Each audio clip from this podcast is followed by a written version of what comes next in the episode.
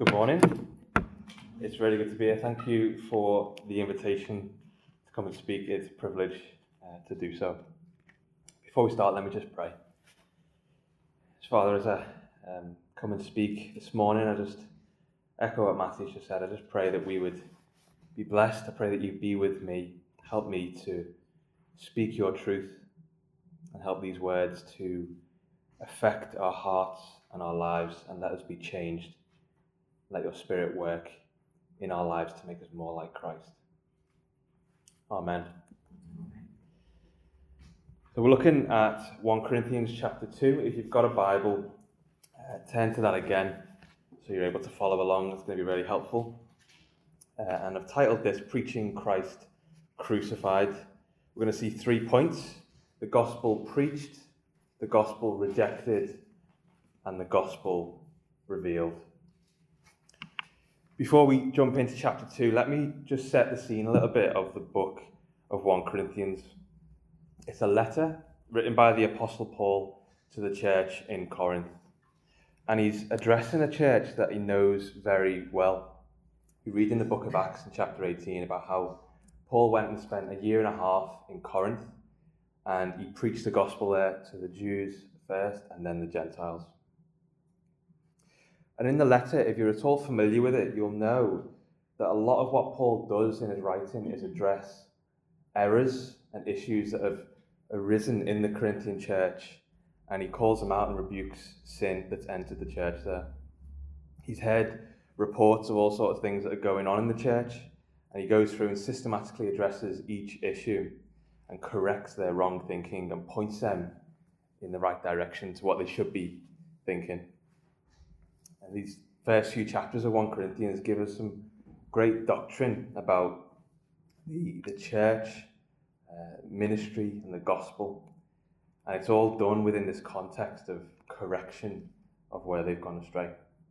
So he starts the letter in chapter 1 and he, he gives them a greeting, he thanks God for them, and he gets straight into addressing the first issue uh, that's come up in the church, and it's one of division, tribalism, split maybe in the church. It seems that they began to rally together under certain individuals, certain leaders, preachers, uh, and maybe elevate them and exalt them to a position that they shouldn't be. If we just look at chapter 1 and verse 10, we read, I appeal to you, brothers, in the name of our Lord Jesus Christ, that all of you agree with one another, so that there be, may be no divisions among you, and that you may be perfectly united in mind and thought. My brothers, some from Chloe's household have informed me that there are quarrels among you.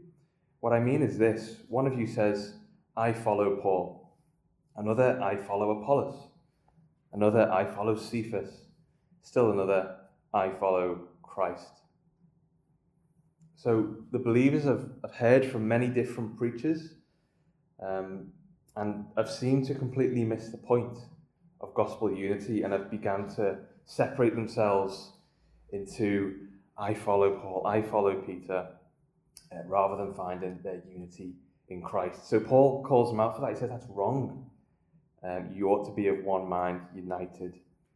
Um, and he goes on to explain the centrality of the message of the gospel and also the way in which we come to understand the message. So we're going to look at that today in chapter 2. That's where we're at. We're kind of jumping in, into the middle of Paul's argument. Uh, but we'll jump in. Our first section is the gospel preached in verse 1 to 5. So, chapter 2, verse 1 When I came to you, brothers, I did not come with eloquence or superior wisdom as I proclaimed to you the testimony about God. For I resolved to know nothing while I was with you except Jesus Christ and Him crucified. So we, so we know from the context that some people have chosen to elevate Paul and say, oh, I belong to Paul. Maybe some have rejected Paul and say, I don't really like him. I prefer Peter, I prefer Apollos. But either way, Paul addresses both of them crowds and all the Christians in Corinth by saying, Look, remember, think back to when I was with you. What did I do? I didn't, I didn't come with some fancy intellectual discourse that was really impressive and blew everyone away. No, what did I do? I preached Christ and Him crucified. the person and the work of Christ, what we would call the gospel. This was Paul's message uh, as a message of who Jesus is and what he's done. And Paul makes the point to them that he brought them the, the testimony of God, not some worldly message filled with worldly wisdom. There was no dressing up, no exaggerating for effect, no look at me about it. There was no need for that. He knew that the success of what he said depended on the content of his message rather than his performance. Maybe some of us today have tried to share the gospel with people we know, tried to share our faith with unbelievers, and we felt inadequate to do that. We felt like we're not qualified, we're not well equipped enough. Like from these verses, there's a real encouragement. All we need is the gospel. All we need is Christ, the message about Him, not eloquent words, not wise words for this world, just Jesus. Paul goes on, I came to you in, in weakness and in fear and with much trembling. My message and my preaching were not with wise and persuasive words, but with a demonstration of the Spirit's power. Not only was his message ordinary and unimpressive, he wasn't anything impressive either. Paul's saying, Look, I was weak, fearful, trembling, probably in such a way that would have been obvious to people who were looking at him. Um, and yeah, I think what often we can look back, I know I do, I look back at some of the heroes of Scripture, maybe the Apostle Paul's one of them, and we think that he's some sort of impressive superman who just had it all figured out. And we wrongly attribute the power um, and the status to them instead of realizing they are just weak, ordinary humans just like us who have given themselves to a strong and powerful God who is using them in their weakness. That's something we need to do as well. Paul's point here isn't just to be humble or just to put himself down for, for no reason. He, he genuinely believes what he's saying, and I assume that he, he knows that the Corinthians will believe the same too. He's saying, Look, think back. You know this is true about me. What he's really doing is, is showing them where to direct their attention. Don't look at me, look at where the real power is. And that powerful uh, effect that Paul, Paul's preaching had came not from him, but from the demonstration of the Spirit's power. Verse 4. And that's really important. Paul wants to stress that. Why? Verse 5 so that your faith might not rest on men's wisdom, but on God's power. So that these believers wouldn't think the power lies with Paul, but they'd realize it lies with God. It wasn't because he won all the arguments, answered all the objections. No, he presented the gospel and then the Spirit worked, the Spirit moved with power. Um, and the result is that the, fruit of the preaching of the gospel is not from the power of the preacher, but from the power of the Spirit. And so immediately, how wrong it does seem for these Corinthians or, or anyone to exalt a preacher or a person above the message of God. In the second letter to the Corinthians, Paul uses this image of jars of clay. He says, We have this treasure in jars of clay when talking about the gospel that we have. How strange it would be to look at the vessel, these ordinary jars of clay, rather than the treasure that's inside them, rather than the powerful God that's behind the message. Just think about this. We, we, do want, we don't want to get the wrong end of the stick. I don't think Paul is saying we shouldn't honour good preaching or honour faithful preachers. Elsewhere in the Bible, he instructs us to do just that, to honour men like that. But there is a clear warning here about being carried away into a, a cult of personality or a warning against attributing the power of the gospel to men, which would rob the Spirit of glory.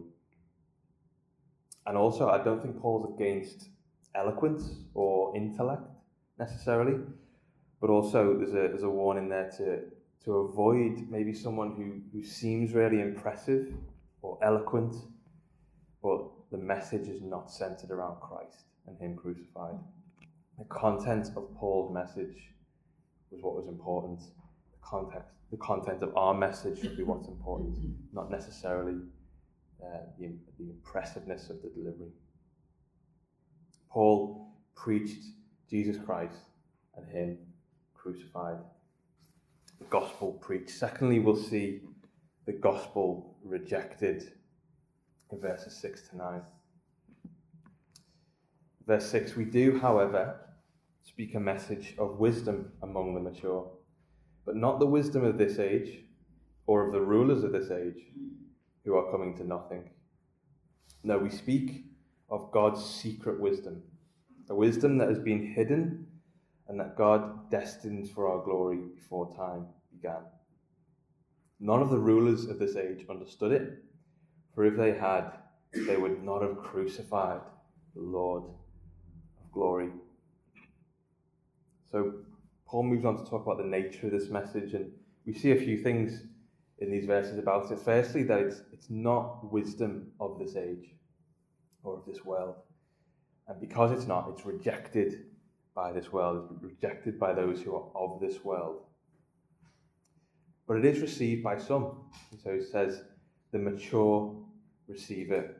And I think it's natural to take this to mean true believers, Christians, those who hear and accept the wisdom of God as it's revealed in the gospel. The gospel is rejected by this world, but accepted by believers. And also, verse 7 the wisdom is secret and has been hidden. And so we know that the, the unfolding of God's salvation plan throughout all of history, throughout all of Scripture, occurred over a long time. There was promises made, covenants foreshadowing types and figures under the old covenant. And it wasn't clear to those people living under the old covenant what it would look like when God completed his purposes and his salvation plan until finally, at the appointed time, Jesus came and fulfilled all those promises of God. The mystery was revealed. And yet, in spite of that, in spite of the fact that there had been this build up, these promises, these prophecies, and then Jesus comes on the scene and fulfills them, the very people to whom those promises were made rejected the Messiah. They rejected Jesus. Verse 8 None of the rulers of this age understood this, for if they had, they would not have crucified the Lord of glory. The rulers of the day, when, when Paul was writing, saw Jesus, they heard his message, and they killed him. Remember those who conspired against Jesus and handed him over to the Romans to be killed were, were the very people who should have known the Christ when he came. They, they were in the best position to understand these secrets, these mysteries of God, these promises, and yet they rejected it. And nothing's changed throughout history. The, the rulers of Jesus' day rejected him, and rulers today still reject Jesus.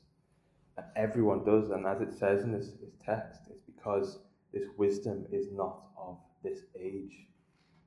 And so, therefore, those who are of this age will look at Jesus, look at his message, and reject it.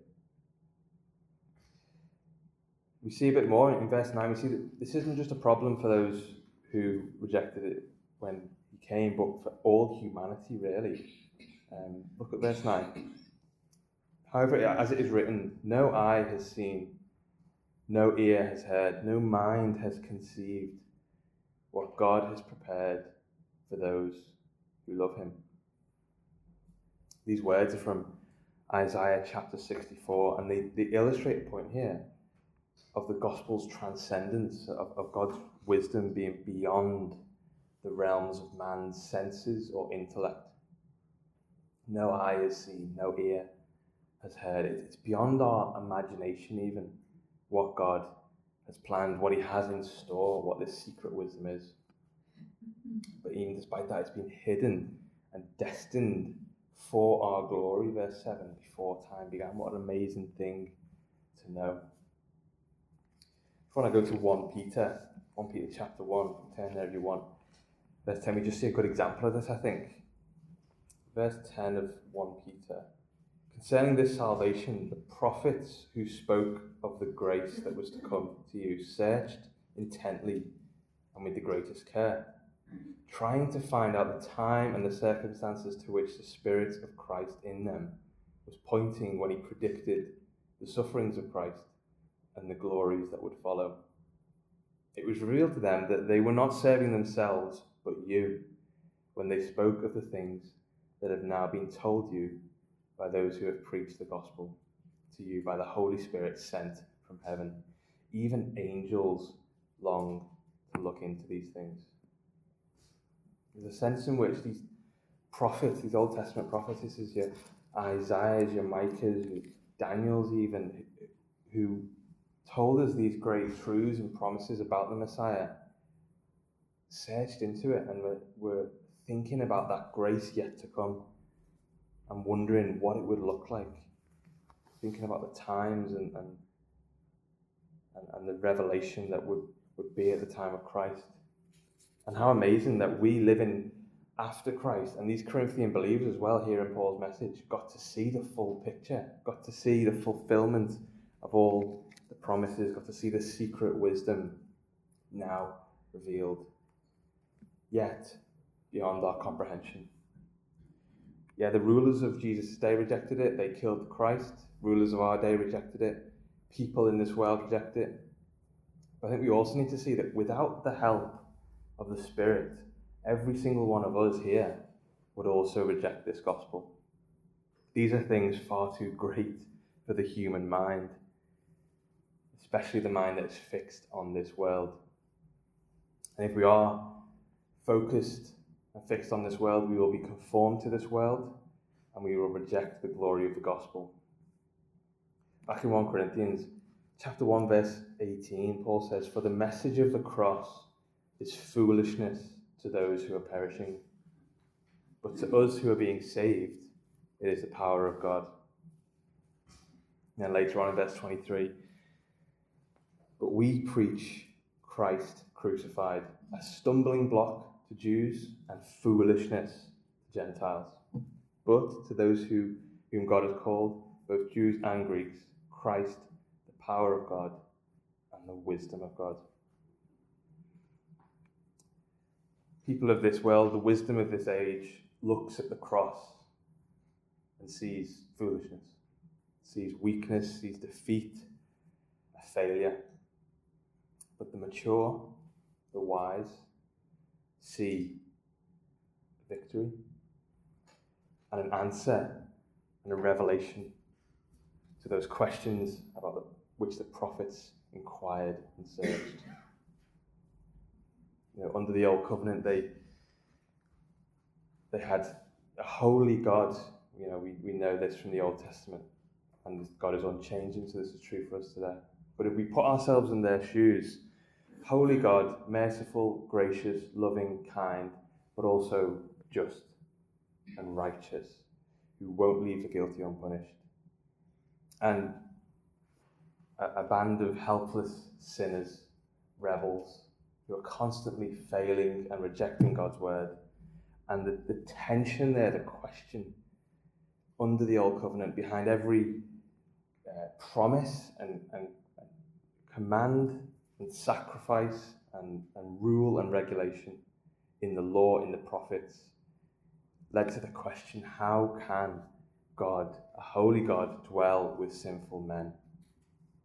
And the answer comes, as we know, in Jesus.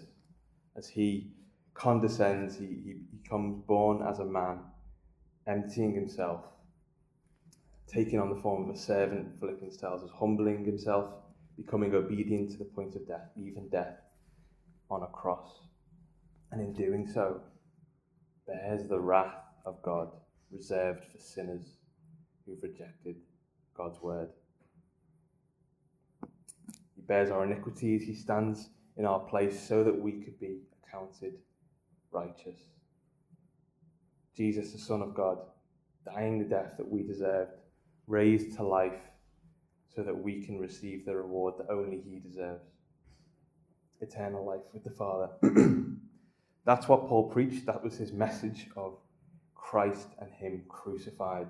That central, simple message to the Corinthians. And it's our message today, isn't it? It's what we preach. Is our Saviour, Jesus Christ, the suffering servant, the risen Saviour. No wonder Peter says, things into which even angels long to look. This wisdom of God is not the world's wisdom, it is rejected by the world. What does it mean to be truly wise, to, to have not the wisdom of the world, but God's wisdom? It's, it's to see yourself rightly in light of a holy God, to humble yourself to the, the point of recognition. There's nothing that I can do to be saved. There's nothing I can do to earn my salvation, but I must repent and believe in the Lord Jesus Christ and his death on the cross to save from sin. That's when gospel rejectors become gospel believers.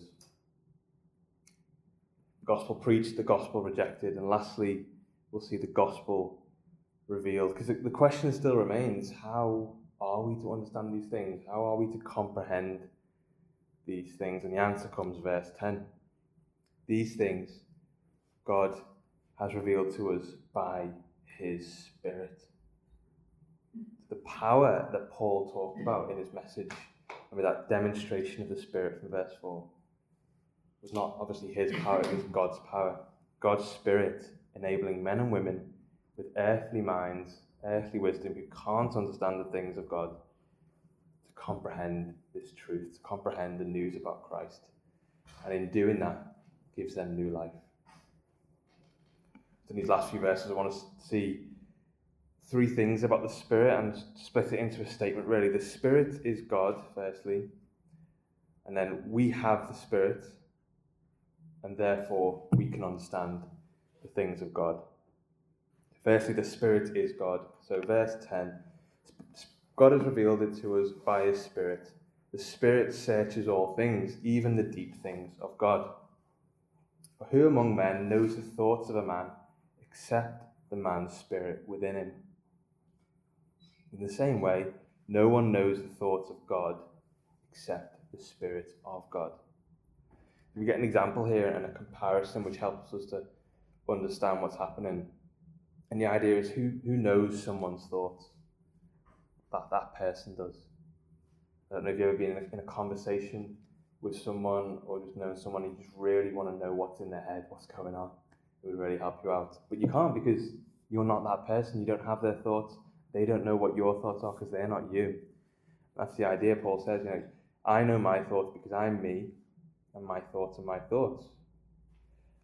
And so, taking that in the same way, he says, and because of the working of the Trinity, we get this picture that even though the Spirit is a distinct person from the Father, in the same way the Son is distinct, they are one. They are God in the Trinity. And so, of course, the Spirit knows the thoughts of God. Because He is God, the Spirit is God. And so the Spirit searches all things, even the deep things of God. We have the Spirit. Number two. Verse 12 We have not received the Spirit of the world, but the Spirit who is from God. So, this Spirit that is God, we have. Who's the we? Believers, all Christians have the Spirit. Plenty of places that we can go to in Scripture to, to see that, to see that this is a gift for all believers, but we don't really need to. We just need to remember who Paul's writing to. Verse 2 of the, the book, to the church of God in Corinth. This is written to true believers in Corinth, and this is true for all believers throughout history. We have not received the Spirit of the world, but the Spirit of God who is from God. So the Spirit is God, we have the Spirit, and therefore we can understand the things of God. Middle of verse 12, that we may understand what God has freely given us. This is what we speak, not in words taught us by human wisdom, but in words taught by the Spirit, expressing, express, expressing spiritual truths in spiritual words. The man without the Spirit does not accept the things that come from the Spirit of God, for they are foolishness to him, and he cannot understand them because they are spiritually discerned, the man, the spiritual man, makes judgments about all things, but he himself is not subject to any man's judgment. For who has known the mind of the Lord that he may instruct him? But we have the mind of Christ. Again, believers have the mind of Christ. They have received the Spirit of God so that they can understand spiritual things, things that are foolishness to the world, but things that, for those who are indwelt by the Spirit, uh, are, are able to be discerned. The Spirit is God. We have the Spirit. Therefore, we can understand the things of God. We see, I just want to show you a practical example of this from the Gospels, Matthew chapter 16. Matthew chapter 16 and verse 13. When Jesus came to the region of Caesarea Philippi, he asked his disciples, Who do people say that the Son of Man is? They replied, Some say John the Baptist, others say Elijah, and still others Jeremiah or one of the prophets. But what about you? He asked, Who do you say that I am? Simon Peter answered, You are the Christ, the Son of the living God. Jesus replied, Blessed are you, Simon, son of Jonah, for this was not revealed to you by man, but by my Father in heaven. When Peter comes to understand who Jesus really is, a, a supernatural event has occurred there's been a there's been a, a gift. The Father has opened the eyes of an unbeliever and through the Spirit given him the understanding of who Jesus is. And that's not just true for Peter, it's true for every single believer, everyone who comes to the knowledge of who Jesus is. Their eyes have been opened and enlightened to the truth about God in the gospel. And when we truly understand this, we'll praise God, of course we will, and it will lead to humility. It'll lead to us understanding our place within the gospel story. We didn't bring anything to our salvation, but that we've received everything as a gift. We won't be able to track through Paul's whole argument to the end of this section, but just flick to um, 4 verse 7 kind of comes back to this idea. It says, For who makes you different than anyone else? What do you have that you did not receive? if you did not receive it, why do you boast as though you did not? Everything we have, even our understanding of the gospel, even our understanding of God, is a gift to be received with humility and thanks. And therefore, this completely smashes against the, the error of the Corinthians to look to man and exalt people and be, become divided into tribes. The gospel, every single one of us has received equally as a gift from God. None of us is worthy of it, none of us is deserving of it. It is of grace, and therefore it will lead to true humility and make worshipping anything else look foolish in comparison the gospel is revealed by the Spirit, spirit filled believers. So the gospel is preached, number one. The gospel is rejected by the world. The gospel is revealed by the Spirit to believers. Let's just draw this all together and, and conclude with a few points here. The passage, I hope we see that Paul is trying to address this error to the Corinthians, but there's so much for us to see from this and apply to our own lives. I think it should give us great encouragement um, in a few areas, but especially our evangelism, sharing the gospel with others. Paul's talking about his own ministry, of course, yeah, as, as an apostle, but this is true not just for him, not just for apostles, and not just for preachers, it's true for every single believer. As we're all called to be part of the Great Commission, aren't we? We have this treasure, this message, this gospel of Jesus Christ and Him crucified.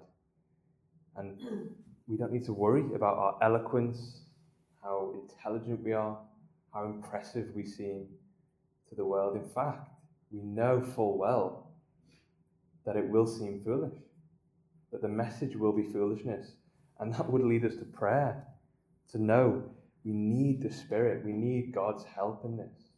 We need Him to apply truths so that men and women who are lost in darkness can hear. So this week, that family member, that person that you know, pray for them. Tell them the gospel and pray for them. Pray that the Spirit would open their eyes to the truth. And also, I think we need to take seriously the warnings here that just like the Corinthians, if our identity as believer, believers, as a church, is in anything other than Christ, and unless we're united in one mind, we need to take a serious look at ourselves. It could be that we're the same as the Corinthians, that we're identifying with a preacher or a leader, or maybe a denomination, maybe a tradition, a way of doing things, anything really that we choose to elevate above Christ. It's serious, serious sin. And we need to come to that humble knowledge and understanding that God has given us this amazing grace through the gospel as a gift. And lastly, if if you are rejecting the gospel, if your eye still hasn't seen, your ear still has not heard, you've never come to believe in the message of Christ, then there's no excuse for you here. There's no excuse. You can't rest in the fact that the world just rejects the gospel. That's what people do. And that you're in a majority. No. You are called to hear what Jesus has done for you and decide. And that the choice is clear either stay blinded in the wisdom of this world or call out to Him. Believe in God, believe in the Holy Spirit, and He will shine the light of the gospel in your heart and reveal Christ to you. Maybe you need to do that for the first time today. Maybe you've done that, but your heart has grown cold, and you need the Spirit to, to light up what you already know. Maybe you need the encouragement to to take these truths and make them more than just personal, to use them to bless those in your church, people that you know, people you know that are struggling, or people you know in your community, in your circles that don't know Christ. Whatever it is, the truth is clear for all of us that we need the Spirit. We need God to help us to reveal His truth for us. And I'd urge you to do that today. Call out to the Spirit, trust in Him, trust in the message of the gospel, Jesus Christ and Him crucified.